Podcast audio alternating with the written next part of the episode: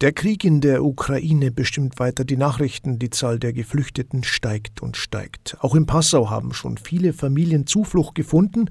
In dieser Woche sind Flüchtlinge zum Beispiel ins Priesterseminar am Domplatz in Passau eingezogen und auch in anderen diözesanen Bildungs-, Jugend- und Exerzitienhäusern sind geflüchtete Menschen aufgenommen worden. Seit Mittwochabend ist auch das Haus St. Barbara am Domplatz in Passau neue Heimat für elf Geflüchtete. Ingrid Wagner und Katharina Hauser vom Referat Art Neuevangelisierung haben Sie in Empfang genommen, Frau Wagner.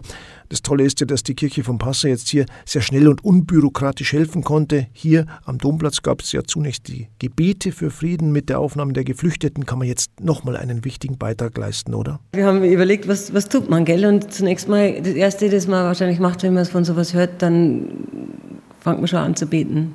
Aber dann denkt man ja, aber nein, aber beim Beten alleine bleiben wir nicht stehen. Was können wir denn aktiv tun?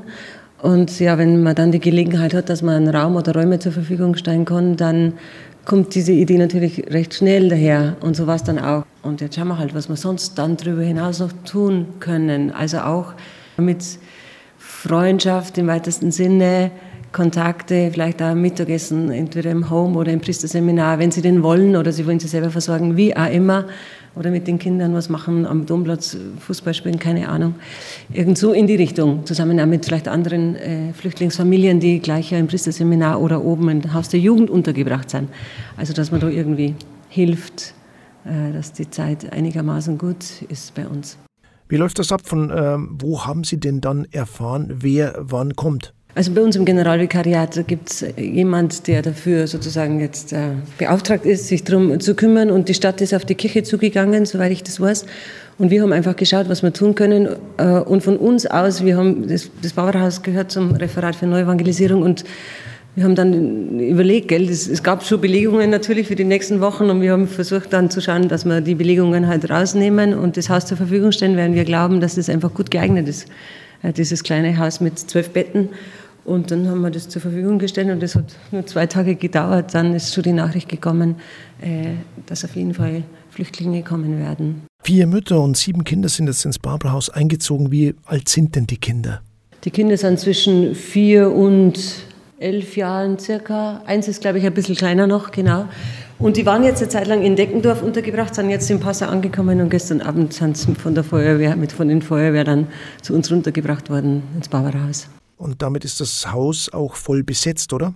Eigentlich ja, wir haben genau zwölf Betten, wir haben vier Zimmer und es hat gut gepasst, zweimal zwei und zweimal vier. Und so gesehen haben wir es jetzt voll. Wir haben eine Küche drin, die können sich auch selber versorgen. Wir haben ein Wohnzimmer drin und ja, es gibt natürlich ein Bad und Toiletten. Also ist an sich ein schönes Haus und vielleicht ein kleiner Trost für das, was die Menschen jetzt hier mitmachen.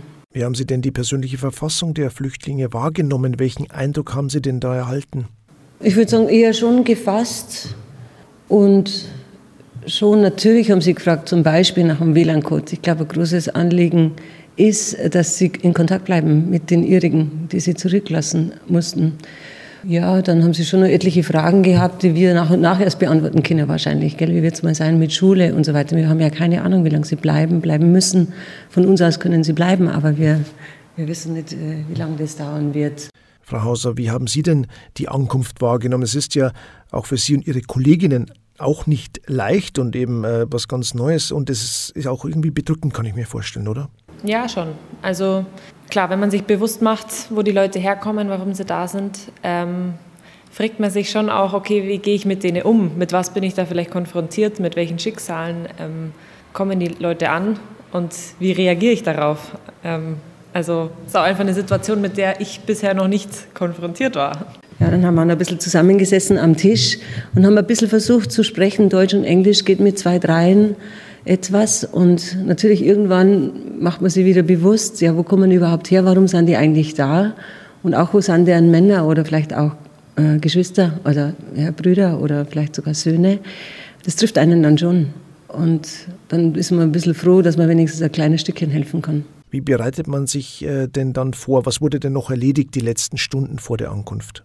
Ähm, also vom Haus St. Max wurden die Zimmer schon vorbereitet, die Betten wurden bezogen, sie haben ein kleines Betttupferl aufs Bett gelegt. Äh, von uns waren dann Kolleginnen noch groß beim Einkaufen, eben die Grundnahrungsmittel eingekauft, Blumen auf den Tisch gestellt. Ähm, wir haben einfach geschaut, dass alles passt vor Ort. Wie ging es denn sprachlich? Konntet ihr euch da gut verständigen? Also ich habe mich darauf eingestellt, dass, dass wir uns gar nicht verständigen können, ehrlich gesagt. Also ich habe schon auf meinem Handy nachgeschaut, was Hallo auf Ukrainisch heißt, konnte es aber nicht aussprechen, aber hatte meinen mein Google-Übersetzer offen, dass ich mir gedacht habe, vielleicht kann man so irgendwie kommunizieren, aber war dann doch überrascht, dass ein paar, ein paar Fetzen Englisch können und ein paar sogar Deutsch. Und das ging dann ganz gut. Was macht man denn jetzt, dass äh, die Leute sich heimisch fühlen? Wie kann man denn da einen Beitrag leisten? Das, glaube ich, ist, äh, ja, das ist jetzt die große Herausforderung, sage ich mal. Das ist eine gute Frage, die wir, glaube ich, erst in den nächsten Tagen herausfinden müssen. Also sie sind jetzt erst sehr kurz da und auch gestern haben wir schon gemerkt, okay, wir wollen irgendwie für die Leute da sein, aber gleichzeitig müssen sie erstmal ankommen. Die haben für mich auch sehr fertig, irgendwie müde gewirkt und da muss man vielleicht einfach mal in Ruhe lassen. Und ich glaube, das muss man jetzt in nächster Zeit austesten, wie viel Nähe und Distanz, sage ich mal, da gut für, für die Leute einfach ist. Ein positives Signal, das auch vom Domplatz ausgeht, sind weiter die täglichen Gebete für Frieden. Das Angelusgebet mittags im Dom, dann wird um 13 Uhr im Home ein Rosenkranz für den Frieden gebetet.